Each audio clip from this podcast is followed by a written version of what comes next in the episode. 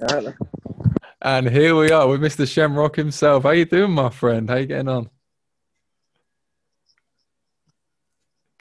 Yeah, I'm all right, lad. Just fucking getting by in these fucking COVID times, man. How are you?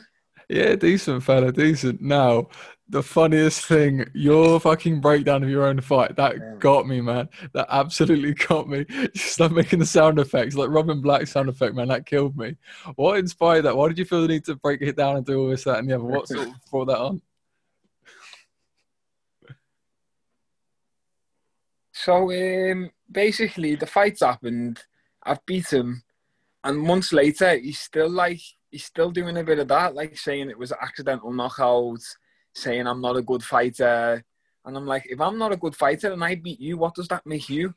And then I was just I was just ignoring it. You know what I mean? I'm thinking, "Ah, I've already beat him, but then lad, he started DMing me and commenting on me posts and that. So I thought, you know what, lad, you're fucking getting it, kid.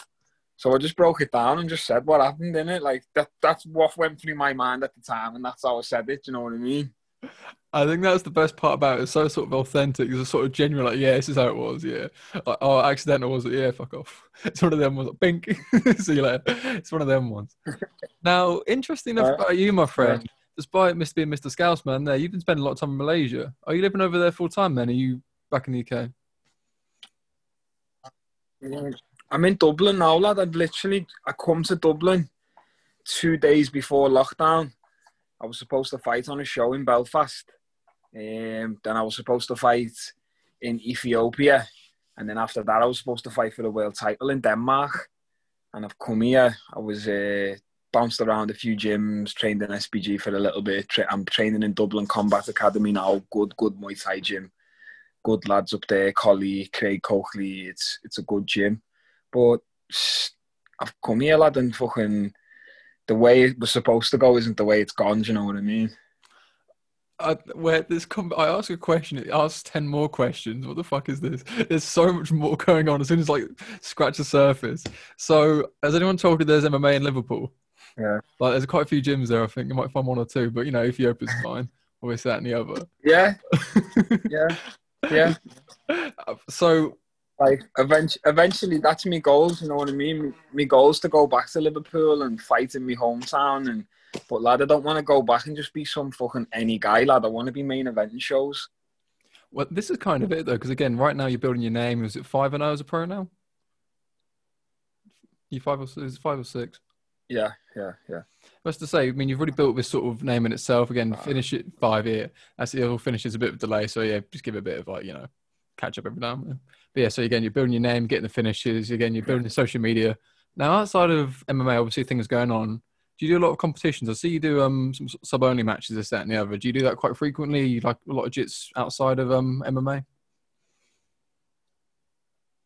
So um, originally, I started with pure jiu-jitsu. I was just a jiu-jitsu athlete. I was going to all these competitions, competing non-stop, like at white and blue, and even like early purple belt. Like I won a lot of competitions, and um, I started doing MMA because I understood like I'm spending money to go and compete, but at least if I fight MMA, I'll make money, and you'll make it like kind of a bigger name faster and be able to have a real career.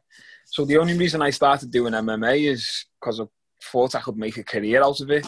Otherwise, I would have just carried on doing jiu-jitsu and wrestling, and that would have just been it for me, lad. But you know, it just works out mad sometimes, no? Well, this is kind of it with MMA. It's kind of like a catalyst for like the jiu-jitsu, this, that, and the other. Because again, when it comes to jiu-jitsu accolades, it's very much you have to win all these very prestigious events to get any kind of recognition. But MMA, you get like some AMI fights under your belt, you get some pro fights. People start knowing your name before you've even like Yeah. paid hundreds of quid in like memberships and all this, this, that, and the other. And jiu-jitsu gets so political. But yeah, prioritizing that. Now, in itself, then, how have you found Yeah. keeping MMA style with your jiu-jitsu? Because again, as much as you love your subs from the bottom, MMA is a lot of top sort of pressure, a lot of you know prioritizing different sort of things. Like, how have you found adapting that? Um, well, when I was training in Malaysia, we were very, very fortunate that we'd have like a world class jiu jitsu coach from Brazil, which is Professor Bruno Barbosa. And then we had a world class wrestling coach from Iran, which is Mehdi Bagheri. And then we had a few lads who'd come over from like different parts of the world. Maybe some guys had passed through from Russia. We had another Iranian, Farzad Jafari, me he passed through as well. He was like an Olympic wrestler. So we've always had good wrestlers around the gym. So as soon as as soon as I started to do MMA, I understood very early I need to know how to wrestle, and I focused a lot of my time on wrestling and just changing my jiu-jitsu style from instead of being the guy who plays the bottom because I was a guard player, instead of playing guard all the time and attacking with submissions, now my focus is more like playing the top game, positional control instead of submissions, maybe some strong positions where I can land punches. And my focus has always been the same to take the back in jiu-jitsu and in MMA. Like my back control is probably my strongest game. So I just only had to make a few small tweaks. I still feel I'm very good off my back. I still feel like no one out there submitting me. I don't care who they are. But I just changed my style a little bit, that's all. And I had the right people around me to help me do that, where maybe in a pure jiu-jitsu gym I wouldn't have been able to do that. Well, this tends to be the sort of case as such. So again, it's good that you managed to make adjustments to what you're already doing well at, instead of trying to go completely reinvent the wheel. Um, when it comes to, I don't know, how much of a game plan do you tend to have in a fight as such? Are you very much rigid? Okay, I need to do these sort of techniques, get this specific thing, or is it a case of keep it standing, go on the ground? Like, how would you like to? I don't know. Do you feel stuff out? What's your game plan normally like in a fight? How rigid is it? Um, I go, I do, I go out there to. Um, honestly, I just go out there to win, and I feel like I've got my game, and I just try to implement my game on everyone. But I had, I had, I wouldn't say I have now because I'm not with the same coaches. I had some quality coaches around me, and I wouldn't really watch much tape on my opponents. I'd just send it to them and ask their opinion, and they'd make me drill specific things in class, and we'd do pos- positional sparring in certain positions that we thought we might end up in. But majority of time, we'd be focusing on my strengths, not their strengths. So I just go out there and try to implement me, me game on everyone. But um, when I fought Hassan, I wanted to strike with him because I just felt like he didn't have any striking. I could I could just feel it when we were in there. Like this guy doesn't want to strike, so let's strike. If they don't want to wrestle, let's wrestle. If they don't want to go to the ground, then I'll go to the ground. Like I'm looking at the easiest path to victory. Now, when it comes to I don't know, it's an interesting sort of thing when it comes to your sort of self analysis, your confidence, everything else. Because again, you come across very confident, very sort of happy, sort of loving what you're doing. But again, you know full well as everyone else does, throughout the sport, you get humbled really pretty promptly. And again, how do you keep that level of confidence, but also knowing, you know, there's still levels to everything? How do you find that balance? Well, I'm very fortunate to be honest, lad. Like when I when I was training in Malaysia, I've been to Phuket and I'm Phuket top team, and I've been to my old gym in Malaysia. Like you're training with mostly Asians, and you do hear people say like people back home like, "Oh yeah, you're winning in Asia, but when you come to Europe, it's going to be different." And you put like Europeans and Americans on this big pedestal. But then when I've come to Europe and I've got to train with some big name fighters, not going to start name dropping, mm. but you know, big big UFC names, big Bellator names, whatever and then you realize like wow i was getting better training over there. It's not the grass is greener on the other side. It's greener where you water it lad. You know what i mean? And i was just fortunate to have a really good team around me in asia and you know it kind of fell apart. But if i could go back to that team i'd bring the coaches. I would maybe not say the gym owner because he was on knobhead but the, co- the coaches that were in that gym i think that they're the type of coaches that could bring me to the ufc belt well, there's a lot in that in itself, and I really like that expression about the grass is greener where you water it. Because again, you can go to these insert franchise name gym with you know this coach is in the UFC, KFC, wherever he's been, and then they try and build you up with their sort of like you know cloning sort of system. Whereas you find people you really gel with, give you what you need, and regardless of accolades, this, that, and the other, you're progressing. Yeah. And again, it depends on obviously styles make fights and everything else, but again, getting what you need is the real priority, not matter sort of dick swing and sort of rights, this, that, and the other. And I was going to ask about the old training, but I think that sort of said enough really with um, yeah. you and your coach's relationship.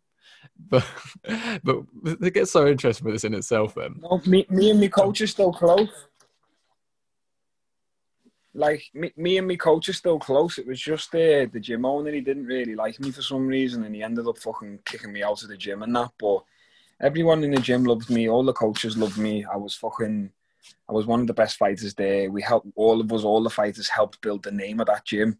we all brought it up, and then he kind of just turned his back on us and dogged us, to be honest, lad. But you know, I don't, I don't really cry on it. I believe everything happens for a reason, and I believe my path's to go somewhere else and do something even greater. I felt like I outgrew the region. No one really wanted to fight me in that region anymore. Like the big names don't want to fight a young prospect because I'm too dangerous, and the shit guys just I just run through them, so they don't even accept the fight. It's like one year I had maybe nine pullouts well, this is quite interesting about your Tapology, the sort of space between fights, because some were relatively close together, but then some were almost like a year apart. And again, with your sort of nature of sort of training all over the world and you know competing all over the world, how do you find? I don't know. Are you doing it all on your own accord? Are you finding these places from reaching out yourself? Are these people you know through contacts? Like, again, this whole thing so independently. Like, where's the sort of guidance coming from? Yeah, like um, I don't believe in being your own head coach. I don't think that's ever going to work. Like it'll only take you so far. You might be athletically gifted, you might have a very smart brain, and you might be able to win fights. But at the elite level, you need head coaches, you need good training partners. And in me, in the beginning, I was with my jiu-jitsu coach and my MMA coach, and I always thought I'd be with them. But when things kind of fell apart, luckily, through all the times competing jiu-jitsu, you get to meet other people and uh, a mate of mine from Manchester, Ben Royal, he trains at Phuket top team. He, he, fights in one championship. He offered me to come to Phuket top team, and I would done a camp there. That's where I beat Hassan, and it was one of the best Actually. experiences of my lives. And I would love to go back there and do more camps there. It was really good, but I kind of chose to come to Dublin because I thought I'd get better opportunities in Europe. But it's just this COVID that fucked everything up, man. I mean, this is interesting as well. I mean, because obviously the opportunities are sort of few and far between. And some places are more affected than others. Because in Thailand, I heard isn't that affected by it. Like certain sections of it aren't even like phased by it. Same with um, Australia as well. It's a bit of an interesting one. Um, yeah. I wouldn't be surprised you're more active over there than you are would be in Europe, just from like opportunities. Like again, with your career in itself, then, like where's your preference of sort of trajectory in itself? Obviously, said about going back to Liverpool and getting the sort of the home crowd and then coming back the hero as such. Is it a case of your career is UFC specific, like sort of traditional route? Is it more like Brave or some or uh, Arab fight, or is it what's the your UAE like Warriors, whatever it is? Is that the one? Like the sort of Middle Eastern or other UAE Warriors. That's the one. Yeah. Is your preference those sort of organisations? Is it just biggest names, biggest paycheck? What's your main motivation with your career as such? So for me personally, I do not care about fighting for money. I do not care how much they pay me. I'm out here to fight the big names, the best in the world, to test myself, to prove what I can do and get on the biggest stage. And the biggest stage right now in the world is the UFC. I want to be on Fight Island. That's where I want to be, lad. But it's like I'm five and zero, oh, and I'm not really, I'm not really like the guy they want to just bring into the main show. I'd have to go and do a contender series, or and I'm not looking that. I'm looking straight main show. I just want to get on the show and fight the top dogs. That's that's my goal. So I understand maybe I have to do another two more fights outside of the UFC, but lad, I stay ready all year round. I'm just like fucking one of them, bro. I just want to fight, bro. If a fight comes up now on two days' notice, two weeks' notice, six months' notice, lad, I'm hungry, bro. I, will take it. Now, this is where it gets quite interesting because, again, regards of not so much getting recognised, but the usual sort of feeding path into the UFC. I mean, the closest thing I'd ever suggest would be Cage Warriors, like in a European show, because again, I take for example, you know Robbie Scott? He's um, I think he's a lightweight. He lives in Kuwait, and he also he fought against Joe McColgan. Yeah, like, short notice. So no, he, he's not a lightweight. He's smaller than that. He's a feather. I think he, he went up to lightweight. yeah, yeah, he went, went up to light to fight. Yeah, he went up to light to fight um Joe McColgan. Yeah, I remember that. Yeah, because um this is a similar sort of scenario. Sort of imagine okay. we're coming in from like a Middle Eastern sort of wherever you're in Asia, to then going to the European scene to then get those sort of tough fights in mm. there, and then going there directly. So it'd be an interesting way of going about it, because again, you're going the right way in the sense of like more and more. I don't know, tougher challenges because you get guys like Mason Jones again taking tougher and tougher tests and then getting the UFC recognition. And the tricky thing is the guys you're fighting now is you're getting yeah. high caliber guys, but without the sort of recognition they've got, it then doesn't give you that same kind of platform it should do. It's yeah. sort of the worst of both worlds. It's the sort of worst kind of matchup. Yeah. The no name, but the fucking highest risk. So it's that sort of, you know, but this is kind of what makes you who you are. And again, it's people who appreciate what you've been through to get there. Now, regards of preference of where you're at now, so post COVID, say things will clear up, will you stay in Dublin? Will you go back to Malaysia? Would you go somewhere else for a camp? What's your preference regards of anywhere in the world you've trained so far? Would you return to or somewhere new?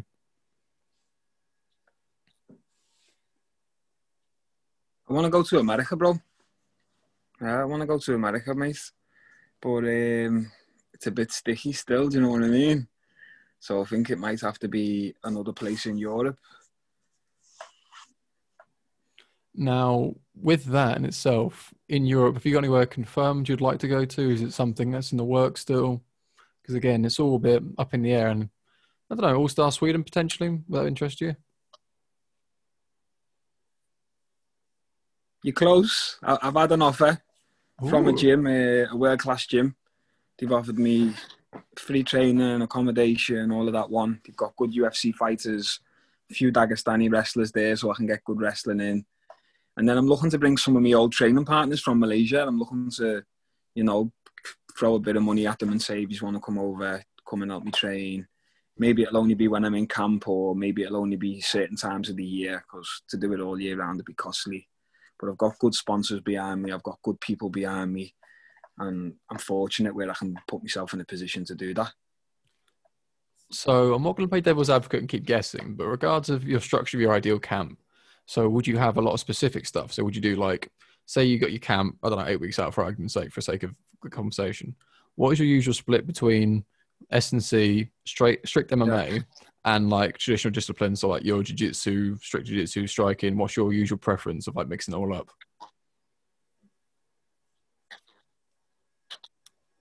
So I've kind of changed over the years. In the beginning, I was very heavily martial arts based because I believed starting MMA at 22 years of age, everyone else had a head start on me. Where most of these guys I speak to now, they started training when they were seven. So I just wanted to do three sessions a day, six days a week, only martial arts, and improving every aspect of martial arts.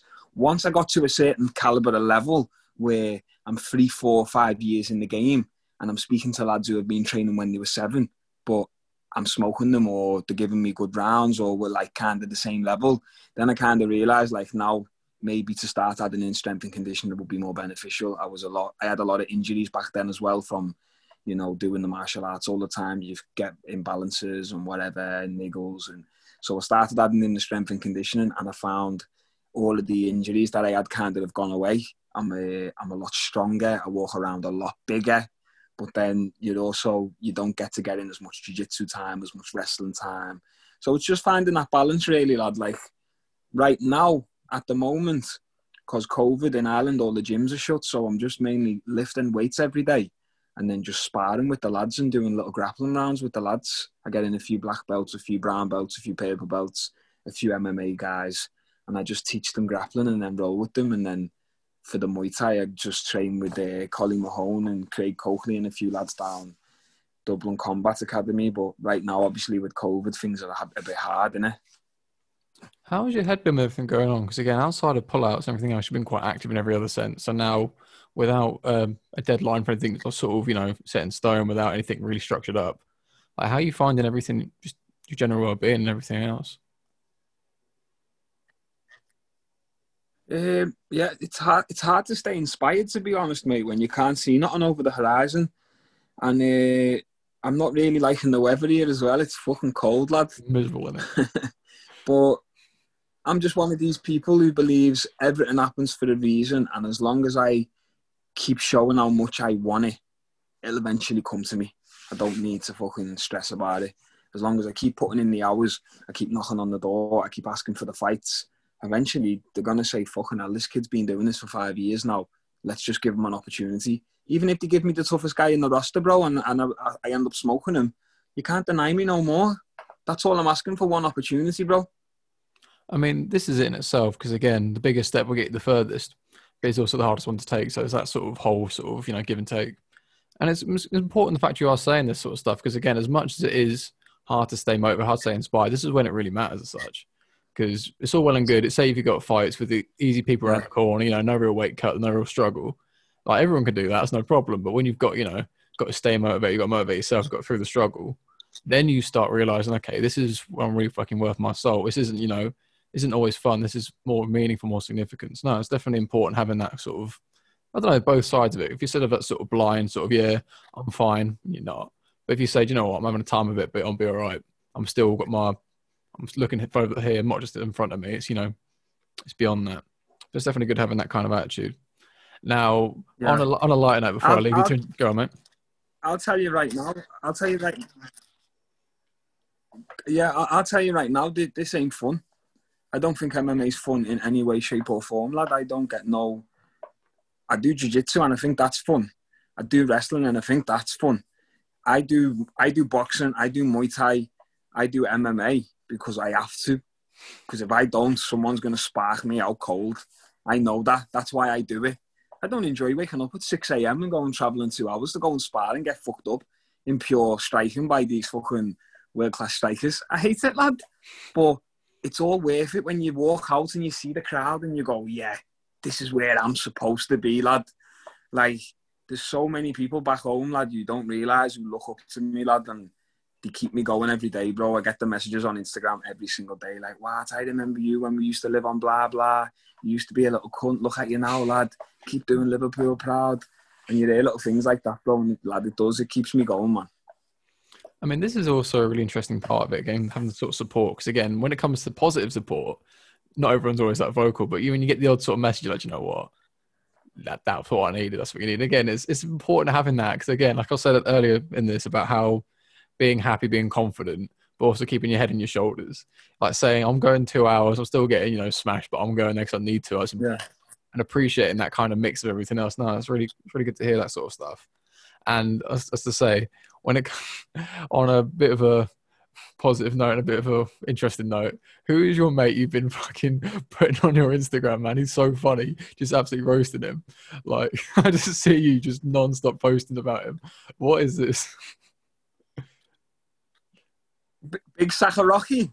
Is that you're on about? The big yeah. fella. What's going on there? That's, lad, that's me brother, that. that's me brother, man. Yeah, he's uh, he's become a bit of an icon in Liverpool, and he lad. He's fucking. He's just a funny guy, lad. He's just a proper good, good-hearted man, full of life, full of fun, lad. He's just a funny, funny character, bro. And when I first was like four and 0, 5 and 0, I never really had no love in Liverpool. I'll be honest with you, lad. All my fans were in Asia, and then my brother, eh, Big Sakaroki, he started doing like all these Instagram lives over lockdown and getting all celebrities on his live and his live started popping, bro, and everyone was loving him. And then all the scouts just started following me then and supporting me. And they were like, "Wow, who's this guy? How come we've never heard of him?" Because I was on the Asia scene. So most of my fans, lad, I, I owe it to him, lad. not even my fans, they're his fans. oh, that's so nice. Again, it's so sort of like cause you can tell the sort of like banner between the two of you. It's so sort of like you know genuine and stuff. It's a nice sort of tone to it. That sort of you know tongue in cheek kind of thing. But no, it's good hearing that sort of you know that's very wholesome note to go things on.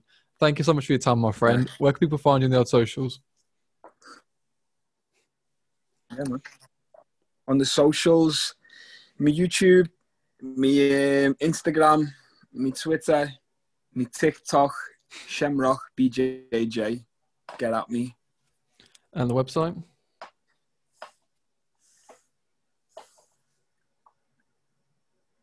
ShemrockBJJ.com. Hey, we love it. The consistency.